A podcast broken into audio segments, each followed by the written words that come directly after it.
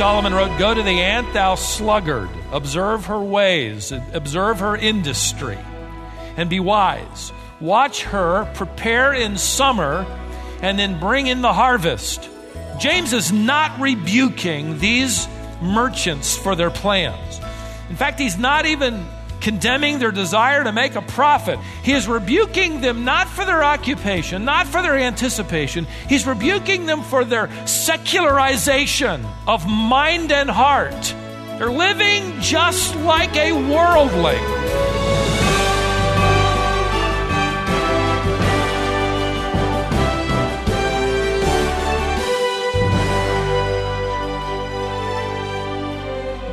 God doesn't mind if we engage in business and make plans for the future. But God is deeply concerned about the way we pursue our business. And He's concerned that we involve Him in our plans and the way we conduct our lives. Life is fleeting. In James chapter 4, we're reminded that since life is short, we need to be careful regarding how we live it. Welcome to Wisdom for the Heart. Today, Stephen Davey continues through his series entitled Satisfied. He's called the message you're about to hear The Vanishing Life. This past week, I picked up a copy of the News and Observer because the front page article arrested my attention. And uh, it introduced a, a, a new campaign by an atheist organization called Freedom from uh, Religion foundation. The term they use, many of them within the atheistic world, is the term free thinking. That's grown to be a popular phrase, a little more sophisticated, a little more positive thinking or sounding than atheism or agnosticism. Uh, free thinking basically means freedom from uh, the belief of a creator, God, to whom or before whom we all one day will, will stand. And it gives uh, the false impression, of course, we know from Scripture, of, of freedom. Uh, the word atheist, by the way, is actually a Greek compound word thea or theos, God, and a, uh, the alpha prefix, which means no. An atheist, atheos, is one who believes in no God, whatever they call themselves. That's the core of their disbelief, we could say it. Well, this Raleigh a news article announced a billboard campaign that began last month. It's going to continue through April uh, during the same time the church acknowledges the crucifixion and resurrection of God the Son. Uh, but I went online and I found all the billboards and read them all. And uh, as the article in the News and Observer said, this is unique because not only is there a billboard with a quote from each of these individuals, their picture is on the billboard along with their name and where they live. So they're obviously desiring to be known for their unbelief. The campaign includes 12 billboards in all. Let me let me quote a few of them to give you the idea. Even brought a picture or two along. Uh, one man from Cary uh, says on his billboard that will be out if it's not already up Science is my co pilot. Obviously, that's a pun on uh, the popular bumper sticker. Uh, God is my co pilot, which is equally horrible theology. Uh, I would hope that God is not your co pilot. I hope He's the pilot and you're glad to be on the plane, period. Another billboard has a couple of teenage girls who claim to be atheists who say, We put all our faith in science, which is a contradiction in terms, but you get the idea of what they're saying. A woman identifies herself as a stay at home mom, a non theist. Not sure what the difference is between a non theist and an atheist.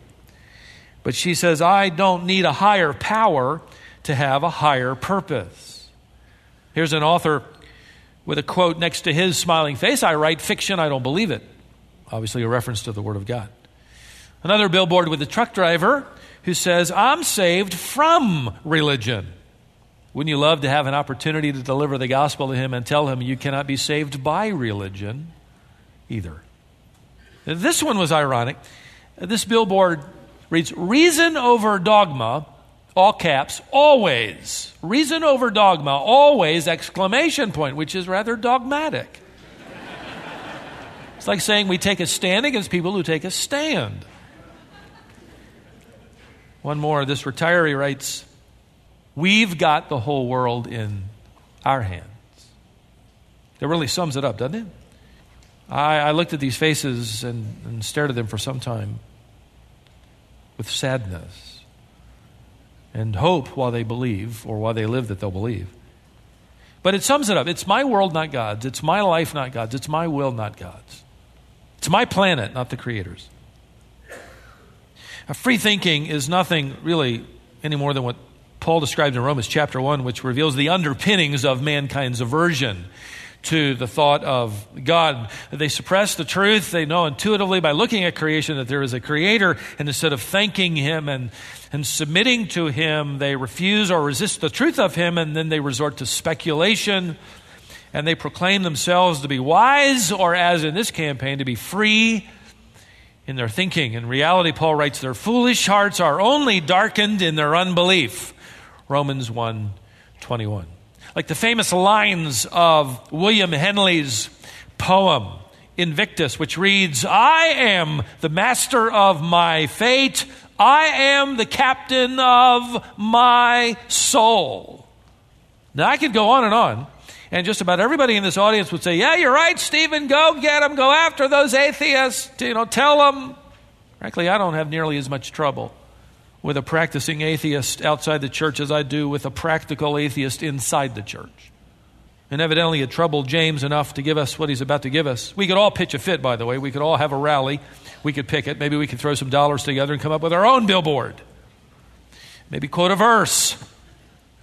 All the while ignoring an epidemic of thought growing inside the church among those who say they believe in the existence of God but have practically nothing whatsoever to do with Him.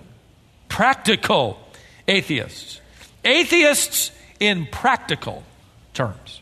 They attend a church, they get married to someone they choose to love, they choose a vocation that seems interesting, they grow a family, they buy and sell homes and cars, they expand their portfolios and their investments, and they, they ride the current of culture without ever including God. Now, you might not spot it right away.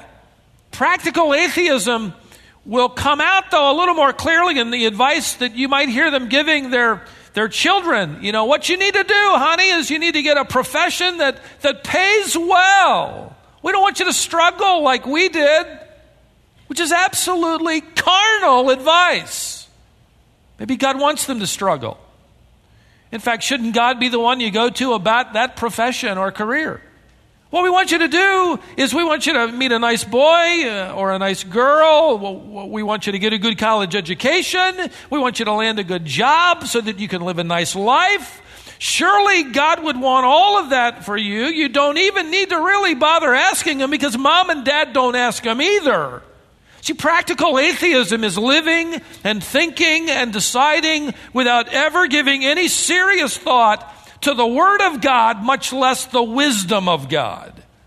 Practical atheists fill our churches and they watch their P's and Q's. They try to stay out of serious trouble but they will never agonize with the Lord over questions relative to their own lives. Lord, am I really pleasing you? Is this decision that I'm about to make acceptable to you? Would you please direct my steps today? Lord, would you give me wisdom at school today? I want to live out my relationship with the Word, the living Word, and, and the written Word. Lord, help me at this very moment as I encounter a new week at, at the job. I, I, I know temptation is waiting there for me. Would you help me? I surrender to you to enable me to overcome the temptation to, to lie or to gossip or to, to flirt or to steal or to cheat or to procrastinate or to goof off or whatever. Lord, I want to represent you well today. My life is yours. Augustine's classic statement love God and do as you please.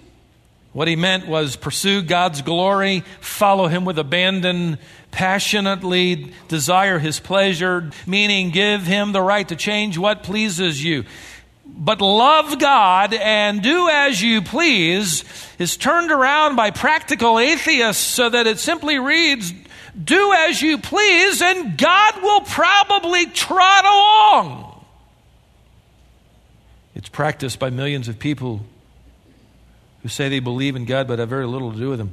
Many are no doubt self deceived and unconverted, unregenerate, having never come to genuine faith and repentance. To them, the Apostle Paul would issue the challenge examine yourselves to see if you are indeed in the faith. 2 Corinthians 13 5. But I don't think that's who James is writing, as we're going to see. He's going to challenge practical atheism among believers so that we are challenged who live like them in practical terms. In fact, it'd be easy to say, well, he's just talking to unbelievers, so we're off the hook. No, it's possible for a genuine believer to live a self absorbed, self centered, disobedient life. I mean, think about it. Is it possible for a Christian to be self centered? Is it possible for a Christian to think more of his own pleasure and desires than God's pleasure? Is it possible for a Christian to make a decision without ever asking God's counsel. Is that possible? Three of us believe it is. Well, when is the last time we looked in the mirror with any measure of honesty?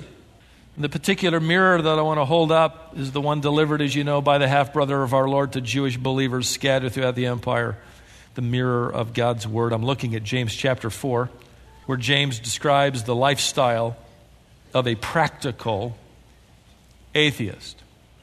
He doesn't call into question their conversion, he calls into question their character and their lifestyle. Now, what I want to do is read verse 13. We'll just go to the end of the chapter and then we'll go back and take it apart, okay? Come now, verse 13 says, You who say, Today or tomorrow we will go to such and such a city and spend a year there and engage in business and make a profit. Yet, you do not know what your life will be like tomorrow. You're a vapor that appears for a little while and then vanishes away. Instead, here's what you ought to say If the Lord wills, we will live and also do this or that. But as it is, you boast in your arrogance. All such boasting is evil. Therefore, to the one who knows the right thing to do and does not do it, to him it is sinning. It's a lifestyle of sin in its arrogance and its boasting. Now, in the text that we just read, the practical atheist is making at least five choices all on his own. Let's go back and, and take a look.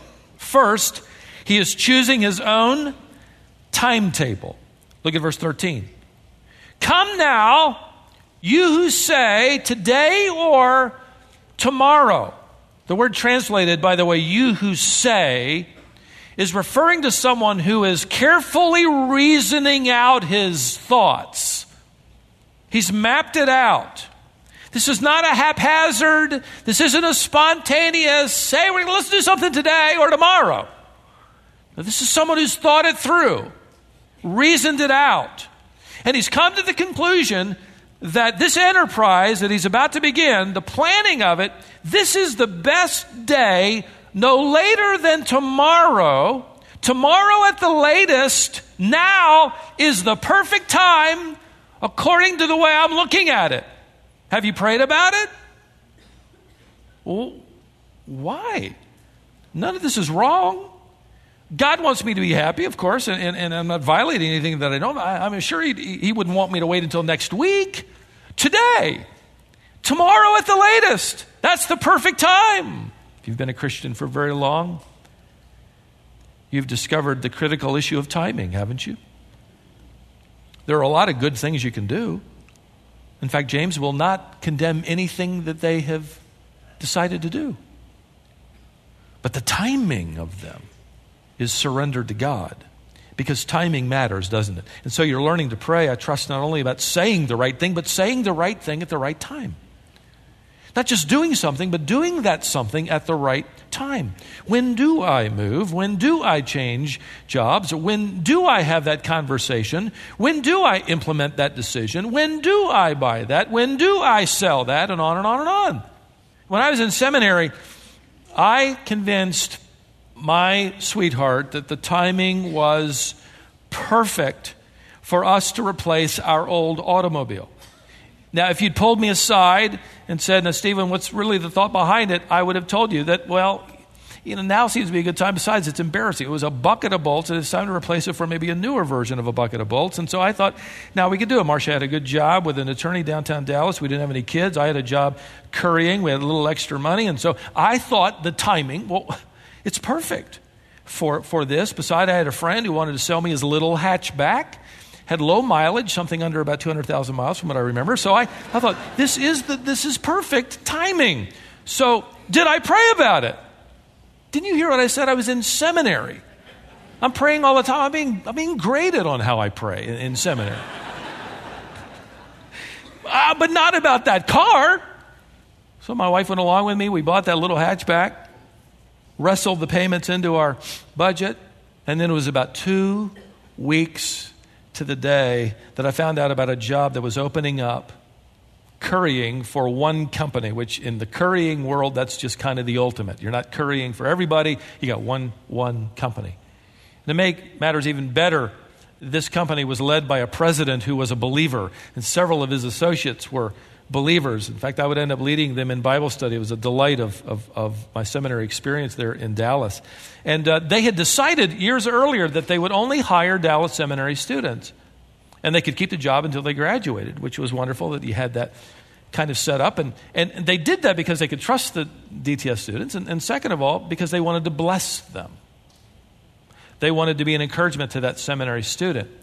And, and here's how they decided to bless that seminary student they offered, and since I got the job, they offered me seven days a week, 24 hours a day, all expenses paid, including gas, oil, and even regular detail, detailing a beautiful new Buick LeSabre.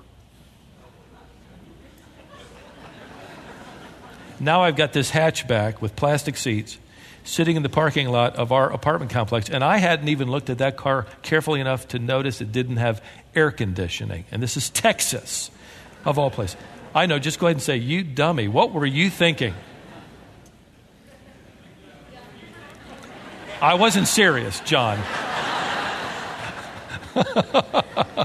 now, now I got this, I got payments, and we paid on that thing for nearly a year until I finally talked the original owner back into taking it back, and I sold it back to him at a loss. I've often thought about that decision, which was practical atheism.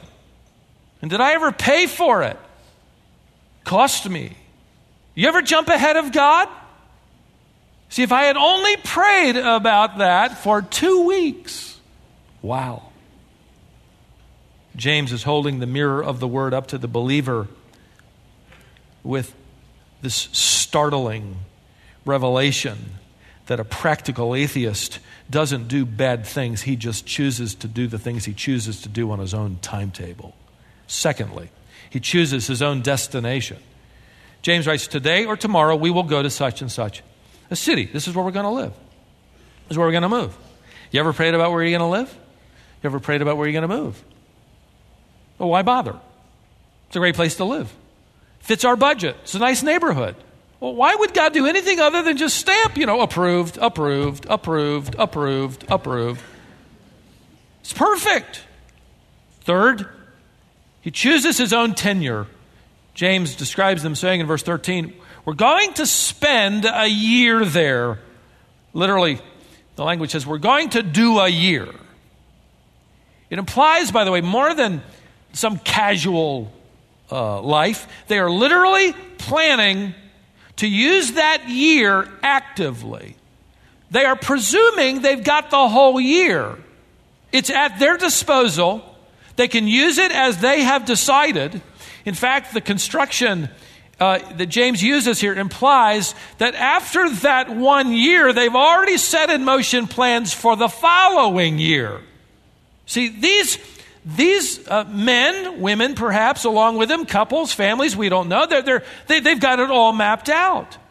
And as far as they're concerned, it is all up to them. Don't overlook, fourthly, they're choosing their own occupation. Do you notice that? He has near the end of verse 13. They were going to engage in, in business. The word business is the word emporeusometha, which gives us our transliterated word emporium. An emporium is a center of trade. It's a place that provides opportunities for buying and selling and conducting a business. We, we consider New York City to be one of the world's great emporiums. It's a city of business. These Jewish believers are savvy. They've chosen a trade center. They've figured out all of the details on building their business. They've analyzed the right time to launch the marketing plan, when to show up, where to live, how to engage in that business. James never says any of that is wrong. However, what he's leading us to understand is that they are presuming that it's all their own thinking, choosing, deciding. They're also presuming one more thing. Did you notice? They're choosing their own outcome. Verse 13 says, We will engage in business and make a what? Make a profit. That is their ultimate goal, the final outcome of their enterprise. We're, we're going to, to succeed. And, and by the way, there's nothing wrong with that either. Why would God be against any of that? See, these are the five assumptions of practical atheists. Someone who has placed his trust in Christ, but at some point in life, maybe for a month, a year, a moment, has chosen not to care to include him in any of his plans. And so these individuals are saying, I know when I'm going to start my business. I know where I'm going to live. I know how long I'm going to live there. I know what I'm going to do while I'm living there. And I know what's going to happen because of what I'm doing while I'm living there. You see, the practicing atheist out there, that's how they live. That's how they move. That's how they think. That's how they decide. We would expect them to because they deny the existence of God. Why would they ever include God? They don't believe He exists. We say we do believe. And James isn't describing them, he's describing those in the assembly who can live and plan and act in practical terms as if there is no God. Now, again, don't misunderstand. God is not against planning. In fact, He is against not planning. Paul wrote to the Ephesians, "Be careful how you walk, making the most of your time." Ephesians 5:15. He wrote to the Thessalonians that work is honorable. If a person can work and they refuse to work, that is dishonorable. 2 Thessalonians 3. Solomon wrote, Go to the ant, thou sluggard. Observe her ways, observe her industry, and be wise. Watch her prepare in summer and then bring in the harvest. Proverbs chapter 6. James is not rebuking these merchants for their plans. In fact, he's not even condemning their desire to make a profit, which is a good thing to do when you're in business. He is rebuking them not for their occupation, not for their anticipation. He's rebuking them for their secularization of mind and heart. They're living just like a worldling without any acknowledgement of God, just like the world. They're all, they're all about buying, they're all about selling, they're all about marketing, they're all about commerce, they're all about moving, they're all about setting things up, they're all about everything that God would certainly say those are things you ought to be thinking about. It's just they've left Him out. That's practical atheism. Are you a practical atheist today? Now, having described how a practical atheist thinks, James is going to describe for us what the practical atheist overlooks. He's going to give us two realities overlooked by these individuals. The first reality is this so simple that, of course, we would say we, we understand that and believe it, but we overlook it. Number one, that life is entirely unpredictable. Life is entirely unpredictable. Look at verse 14. You do not know what your life will be like tomorrow. Have you overlooked that? Have you forgotten that? You don't know what will happen to you tomorrow. I love the way Eugene Peterson paraphrased it to read, You don't know the first thing about tomorrow. And that's true. We, we plan, but we must not presume. That March 11th earth, earthquake that we've been reading about, creating those tsunami waves that hit the northeast coast, literally wiping out towns and villages. Four trains, including one passenger train, just disappeared. Japan has one of the world's most sophisticated warning systems because of their location. and it worked perfectly. The residents of Sendai, the town hit hardest, received the warning and had, get this, 15 minutes to run. I don't know about you, but I went online and I watched the footage taken from an airplane that watched that, that, that, that captured. It was utterly terrifying and moving as you watch that wall of water sweeping in over farmland, gobbling up villages, moving ships and carrying houses and, and, and boats as if they were toys. But what was really, really eerie from that vantage point was to look ahead at the camera angle and see a little village as the water of wall moved toward them, to see little cars slowly moving down a street, to see a man on a motorcycle with no idea of how unpredictable life was. You don't know what your life will be like tomorrow. All it takes is an accident, an earthquake, a tornado, a reversal, a downturn, a pink slip.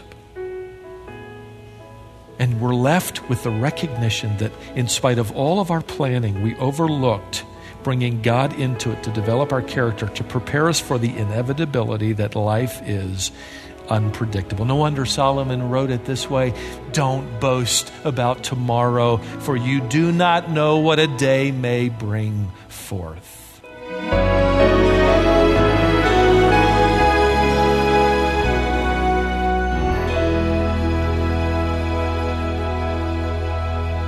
Life is fleeting, and we have no idea how much time we have.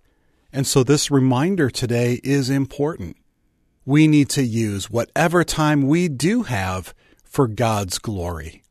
We'll bring you the conclusion to this message when we return next time. This is Wisdom for the Heart. Part of our commitment is to provide resources that equip you to live wisely. One of those resources is a book that Stephen's written that takes you through the entire book of James. This is a beautiful, hardback book, almost 400 pages in length. During this series, we're featuring this book and making it available at a very special price. You'll find information on this resource at our website, wisdomonline.org. Navigate to our online store. You can also call us at 866 48 Bible and we can give you information over the phone.